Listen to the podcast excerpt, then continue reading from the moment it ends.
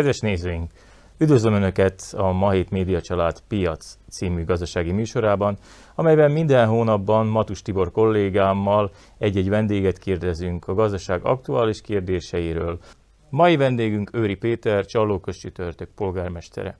Tudjuk, hogy a Procivisnek is az elnöke, és valószínűleg eh, átlátja azt a helyzetet, hogy mi is történik most az önkormányzatok szintjén. Azt hallhattuk az elmúlt hónapokban a miniszterelnöktől is, hogy a, a községek, a települések polgármesterei akár eh, előfordul, hogy nem akarnak együttműködni a kormány intézkedéseinek betartatásában, mégis éppen az önkormányzatok voltak azok, akik megszervezték a tesztelést, segítettek a lakosoknak. Ön hogy értékeli ezt az elmúlt néhány hónapot, amióta Szlovákiában is súlyosabb a eh, koronavírus helyzet? És még, még annyi, hogy gazdaságilag is próbáljunk a gazdaságra összpontosítani. Alapvetően azt gondolom, hogy a kormány eh, azon típusú kommunikációja, amely a társadalmat a sajtótájékoztatókon keresztül próbálja irányítani, az nem jó. És ez csapódik le az önkormányzati szférában is. Tehát az, amikor vasárnap este bejelentenek egy tesztelés kezdését, úgy, hogy sem a rendelkezésre álló anyagok, sem a rendeletek, sem a formanyomtatványok nem állnak az önkormányzatok kezében rendelkezésre, az alapvetően gondot okoz. Tehát azzal vádolni, vagy negatívan érinteni az önkormányzati szférát, hogy hogy valamit nem tesz meg, én szerintem nem egy jó kommunikációs irány. Sokkal inkább azt kellene kiemelni, hogy valóban az erőkön felül teljesítenek a települések, a polgármesterek, a polgármesteri hivatalok alkalmazottjai, és azok az egészségügyi, illetve nem csak egészségügyi alkalmazottak és önkéntes munkát végzők, akik eljönnek és megoldják ezt a most már 10 hete vagy 9 hete tartó mostani tavaszi, tél-tavaszi tesztelési hullámot. Én azt gondolom, hogy dicséret illeti a munkájukat.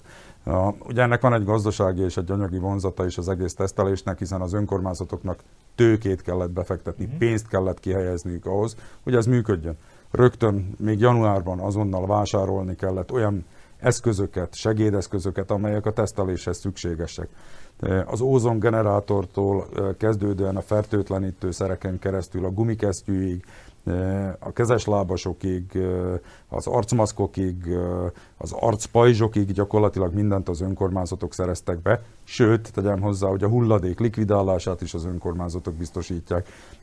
Itt olyan biológiai hulladékról beszélek, amit egy sajátos rendszerbe erre szakosodott cégeknek kell elvinniük, tehát nem egy átlagos, általános hulladékról, ha úgy tetszik, háztartási hulladékról van szó, ez megint egy sajátos ügyintézést, kezelést igényel.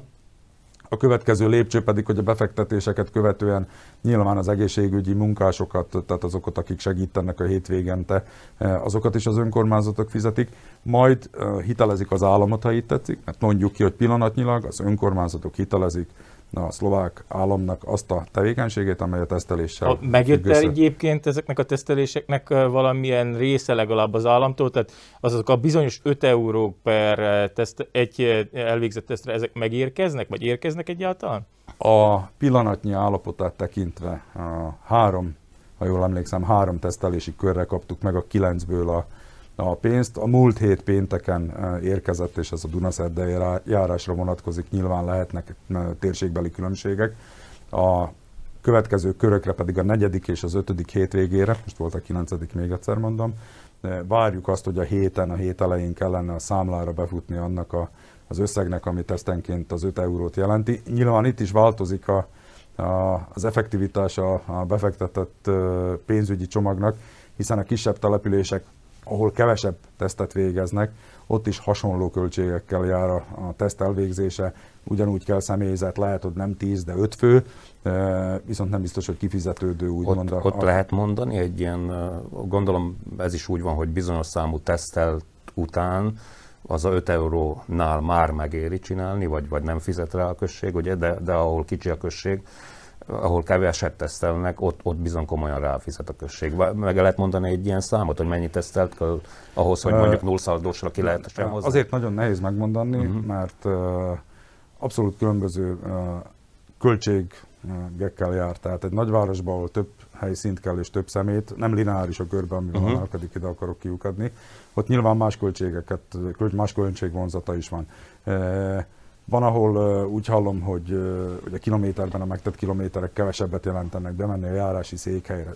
Ezt nem is mutatják ki egyébként az önkormányzatok. Nem mutatják ki azt se, hogy mibe kerül a fénymásolás az igazolásoknak, hiszen uh-huh. az igazolásokat le kell fénymásolni, azt az előző héten el kell készíteni, ezt belevonjuk a költségekbe, vagy nem vonjuk bele kinek mennyi órába tellett, benne van-e a fénymásolásnak, a, vagy a fénymásolónak az ára, nagyon sok és nagyon bonyolult, itt is lehetne egy általándít mondani, mennyibe kerül a helyiség fűtése konténerben zajlik a, uh-huh. a teszt elvégzése, vagy igen. a kultúrházban, ahol napi 300 euróba kerül az, hogy kifűtsem. Tehát ez, ez mind, mind változó. Ettől függetlenül azt gondolom, hogy napi 500, 400-500 teszt szükséges ahhoz, hogy a valós költségeket lefedje. Tehát napi 400-500 tesztnek az elvégzése, szinte biztos vagyok benne, hogy, hogy az a határ, ahonnan anyagilag úgymond kifizetődővé uh-huh. tud válni. Nyilván itt jön a kérdés, hogy az emberek egészsége adott esetben a fertőzés megállítása az valajon anyagilag kifizetődik-e vagy nem. Ha szabad egy érdekes adatot mondanom, számadoztunk a csalókos csütörtökben, és azt számoltuk ki, hogy gyakorlatilag egy pozitív személy kiszűrése az több mint 2200 euróba kerül elképesztő összeg. Ha hozzátesszük azt, hogy például az oltás mennyibe kerül, és mennyit vacilál Szlovákia azon, hogy mennyiért vegyen oltóanyagot. Tehát erről kevés szó esik, tehát a kormány nem nagyon szeret erről beszélni, de most már ebben a fázisban vagyunk. Mit tapasztalnak egyébként ezzel kapcsolatban, amióta elkezdődött a az oltás azóta változott a karateszteléseken a való részvétel a községben, vagy nincs ez hatással erre? Nem ez van hatással, én azt látom, hogy akkor változik a teszteléseken való részvétel, ha újabb önkéntesen kötelező feladat elé állítja a lakosságot a kormány. Konkrét példát mondok, amióta a régiónk, a Dunaszerdei járás is közelít a Bordóhoz, illetve hát itt is azért járáshatáron vagyunk településileg, és átjárnak járásból járásba az emberek. És mondjuk a diákot az iskolába szállító szülő részére is kötelező a, a, a negatív teszt. Iga, teszt, negatív igazolás egy elvégzett tesztről. Azóta megnövekedett a, a hajlam arra, hogy jöjjenek, illetve attól is függ, hogy adott napon milyen az időjárás, adott napon a szomszéd település tesztelt vagy nem tesztelt, és még sorolhatnám, viszont azt is látjuk, hogy az elmúlt hetekben a nagyon a régiónkban legalábbis nagyon hasonló eredmények jönnek ki, tehát ez a fél 0,2 és 0,7 százalék közötti fertőzöttségi arányt mutat ki, mutatunk ki, úgyhogy a teszten pozitív eredménnyel bíró személyek nagy része nem is, nem is a régió lakosa. Tehát ez lehet, hogy ez egy eh, jó tendencia, és eh, reméljük, hogy ez így is fog folytatódni, országos adatok is ezt mutatják. Van viszont egy másik dolog, ami az önkormányzatokat befolyásolja. Már több mint egy éve tart ez a járványidőszak, volt egy leállás tavaly márciusban, áprilisban, eh, most már december óta van egy újabb szigorú leállás, amit még szigorítottak, és tudjuk, hogy az önkormányzatok számára az adóbevételek az egyik legfontosabb bevételek, itt a részadókra is gondolok. Mit tapasztalnak 2020 kapcsán? Akár önöknél egy községben mennyire volt hatással ez a helyi vállalkozókra? Én azt gondolom, hogy a lakosság nagy része nem érti, hogy hogy működik a finanszírozás az önkormányzatnak. Nagyon egyszerűen levezetve az alkalmazottak és a kisiparosok által befizetett adó, tehát amit a béréből lefognak és befizetnek az államba, annak a 70%-a kerül egy bonyolult képlet szerint szétosztásra az önkormányzatok részére. 30% a megyére megy, 70% pedig a falvakra, a városokra.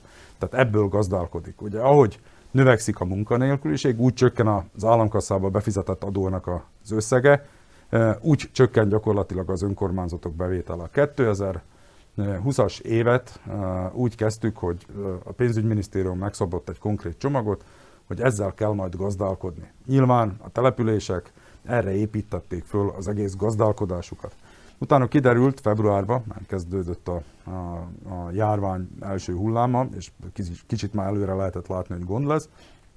Ugye február-márciusban jött egy változtatás az előrejelzésbe, ahol is nagyságrendileg a, az ígért összeg durván 7%-át csökkentették a mi esetünkben, de szerintem nagyjából ez volt a jellemző az összes településre.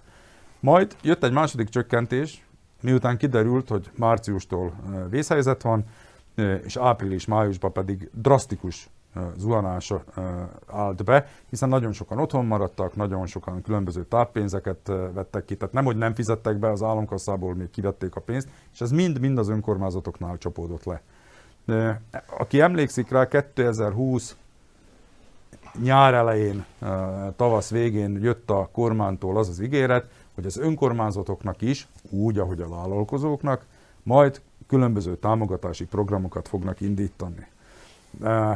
Fura helyzet állt elő, hiszen semmiféle támogatási program ebben a formában az önkormányzatok részére nem érkezett meg. Kivételt képezett az óvodák, iskolák részére, mivel otthon maradtak a tanárok, a 2020 tavaszáról beszélek az első hullámról, otthon maradtak a tanárok, ezért a társadalombiztosításokat nem kellett befizetni, ott lehetett kérelmezni, hogy elengedjék, ez meg is történt, illetve jött némi hozzájárulás az óvodai alkalmazottak fizetéséhez.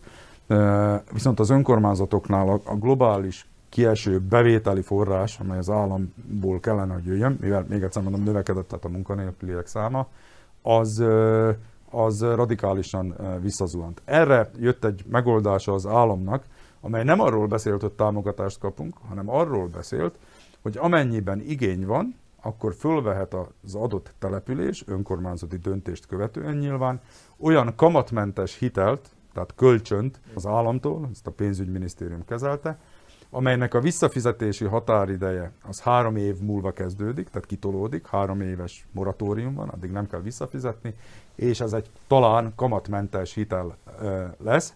Ugye az első, meg, tehát az első körben, sőt azt is mondták, hogy ezt az elmaradt kifizetésekre esetleg olyan mínuszokra, amit nem tudott teljesíteni, tehát befizetetlen számlák, bérek és a többi biztosítás nem is lehet használni, ez volt az eredeti terv, hanem beruházásra kell fordítani.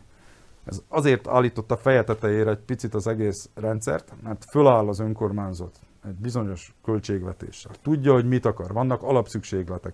Nem tudta biztosítani az alapszükségletet, majd kap beruházásra, tehát magyarul építésre pénzt de bérköltségre nincs. Az önkormányzatok nagy része eh, jól gazdálkodott, ezt is el kell mondani, és a jó gazdálkodásnak volt egy alapvető tézise, eh, mégpedig az, hogy abban a pillanatban, amikor márciusban, általában áprilisban látták, de, de például mi már márciusban eh, intézkedéseket hoztunk érvénybe, csökkentették a, az önkormányzatok a, a bérköltségeket, nagyon-nagyon sok helyen 80%-ra vitték le a fizetéseket az önkormányzati szférában, a polgármesterek ugyanúgy visszaléptek akár a saját fizetéseikből, az összes olyan, olyan kiadás, amely nem szükségszerűen az alapkövetelmények, alapcélok ellátására szükséges, az le lett állítva, tehát falunapok, újságkiadások, gyakorlatilag mindent lezárt az önkormányzati szféra annak érdekében, hogy biztosítani tudja a közvilágítást, a járdatakarítást és az alapszükségletek ellátását. Mi is ezt tettük egyébként és így lehetett nulla vagy akár pozitív végeredményű évet produkálni 2020-ban. Tehát annak ellenére, hogy hogy 10-15 százalékos kiesés van a, volt a bevételek tekintetében.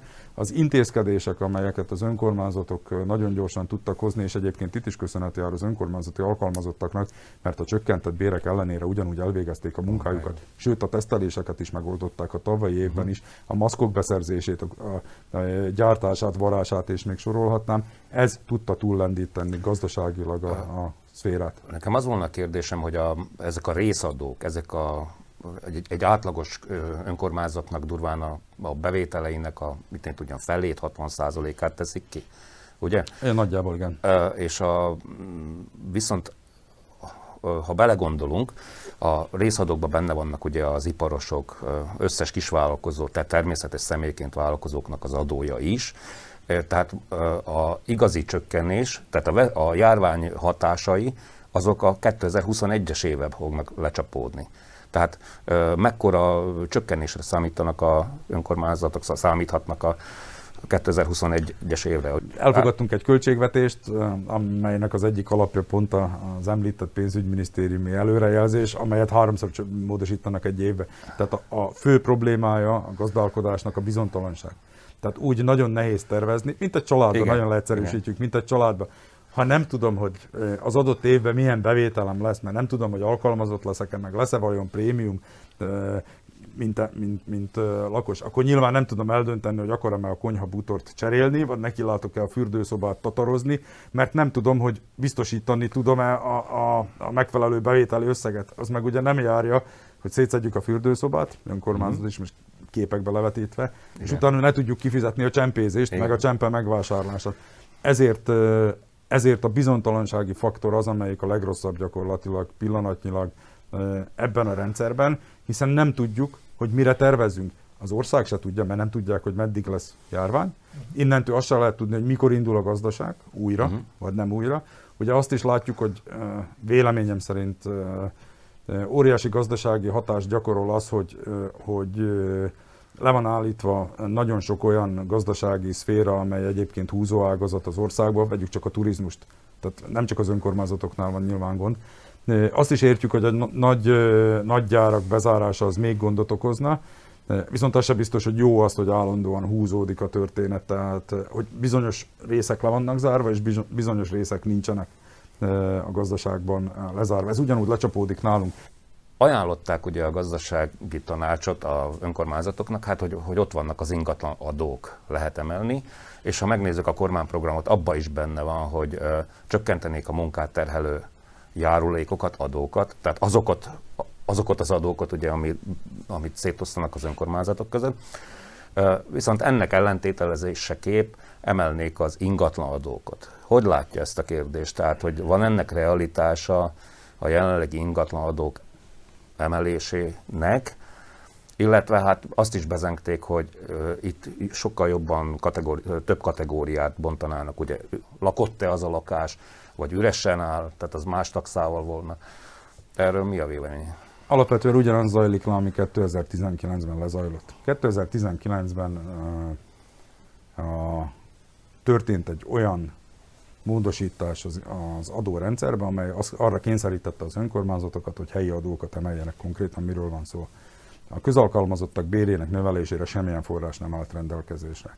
Tehát a kormány dönt, tipikus kormányzati, úgy tetszik, hogy döntéshozatali 10%-kal mechanizmus, és gyakorlatilag rákényszeríti az önkormányzatokat, hogy a helyi ingatlanadókat 50%-kal, sőt voltak települések, ahol, vagy városok is, ahol 100%-kal meg kellett emelni, emeljék meg.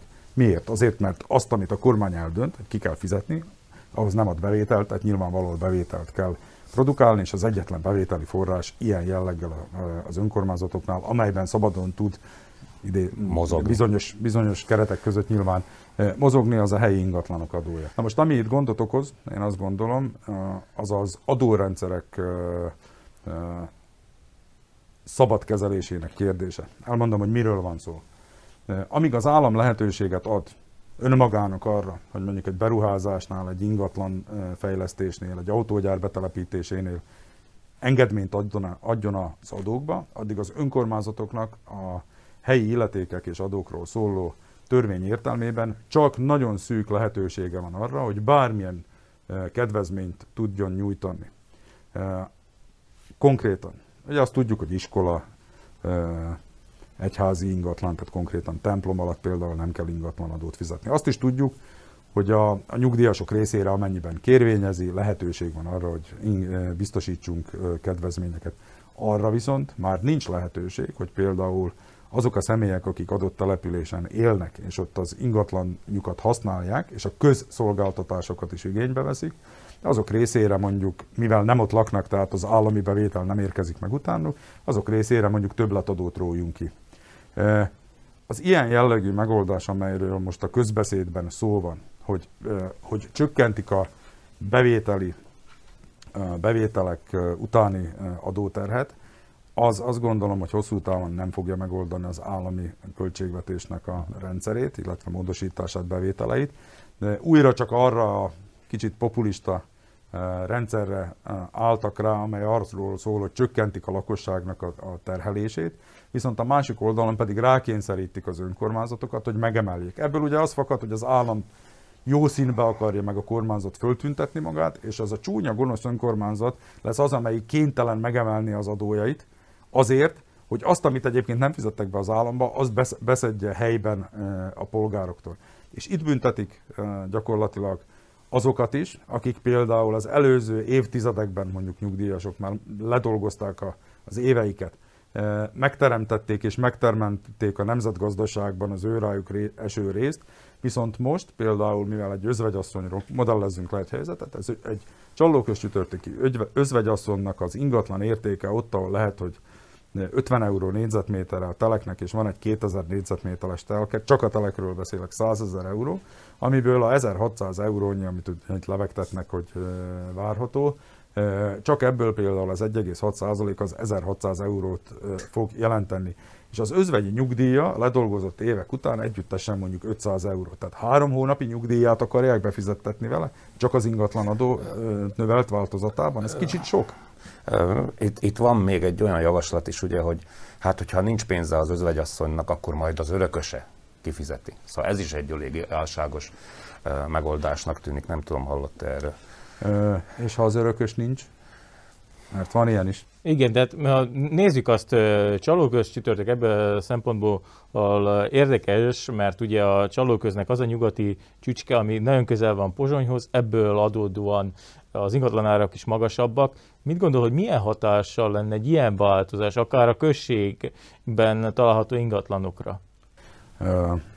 Én azt gondolom, hogy az összes nagyobb település, nem csak Csallóköz csütörtök esetében, és azok környezetében lévő lakóövezetek, lakótelepülések, szuburbariátoknak a, a, a részében komoly, komoly fejtörést okoznak.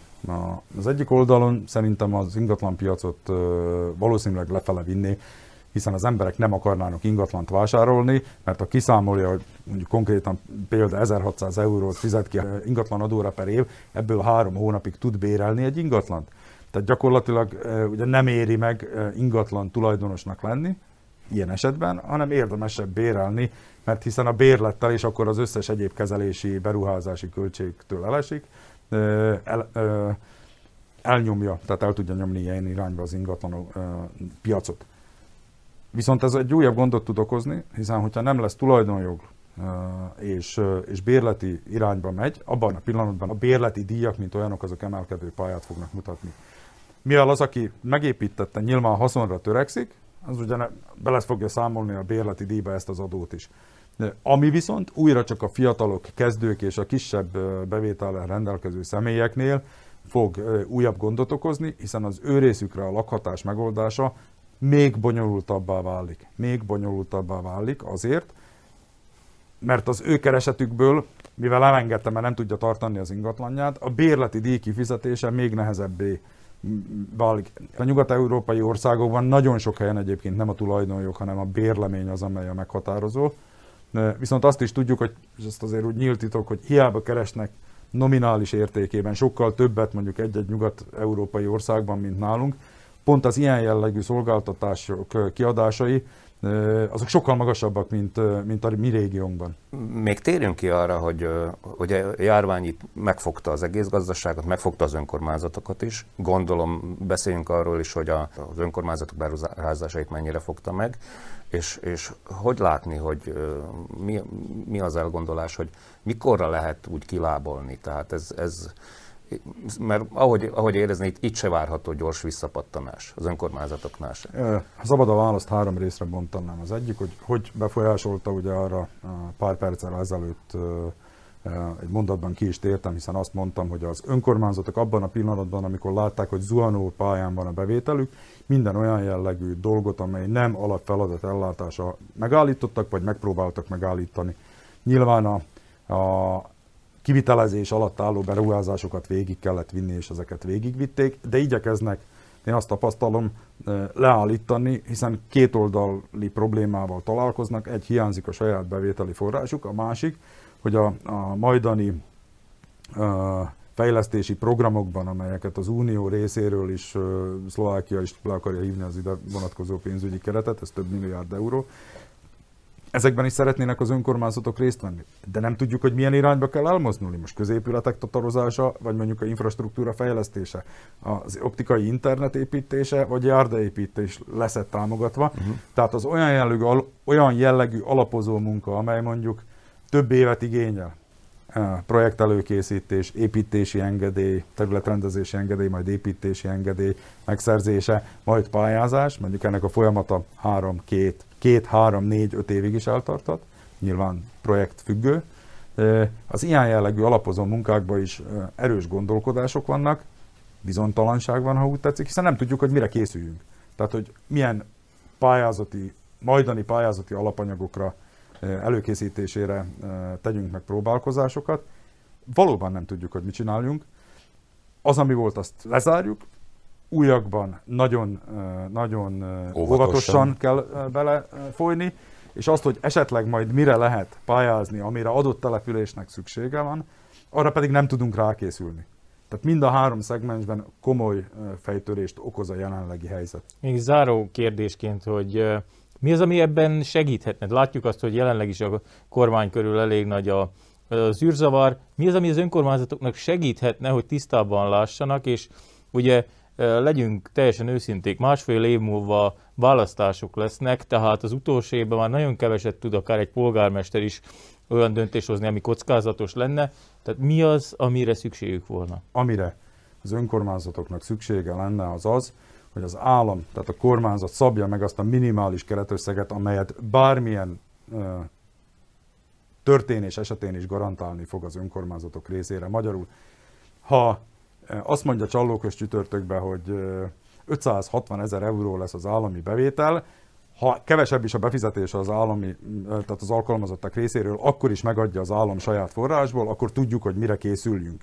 Az összes többi az egy bizonytalan helyzet. A fejlesztési lehetőségek tekintetében pedig azt gondolom, hogy az elkövetkező hónapok, évek tekintetében pontos meghatározásra van szükség, hogy mik lesznek azok a célirányos támogatási formák, illetve célok, amelyeket az állam részéről pályázni lehet, akár az Európai Uniós források tekintetében is. Tehát mondják azt, hogy csatorna, víz, középülettatarozás, közvilágítás csere, fűtésrendszer csere, óvodafejlesztés, iskolafejlesztés, lesz-e tornateremre pénz, nem lesz tornaterem tatarozásra pénz, és még sorolhatnám új, épi, új konyhaépítése. Mondják meg, hogy mi, mik lesznek azok a csomagok, amelybe érdemes majd ö, pályázni, mert akkor az önkormányzatok elő tudják készíteni a tervezési folyamatát a történésnek, illetve az építésügyi engedélyeztetési folyamatot is. Ez is több évbe tellik, tehát azért hangsúlyozom még egyszer. Talán több ezért, ezért is nem volt sikeres Szlovákia merítésbe, ugye?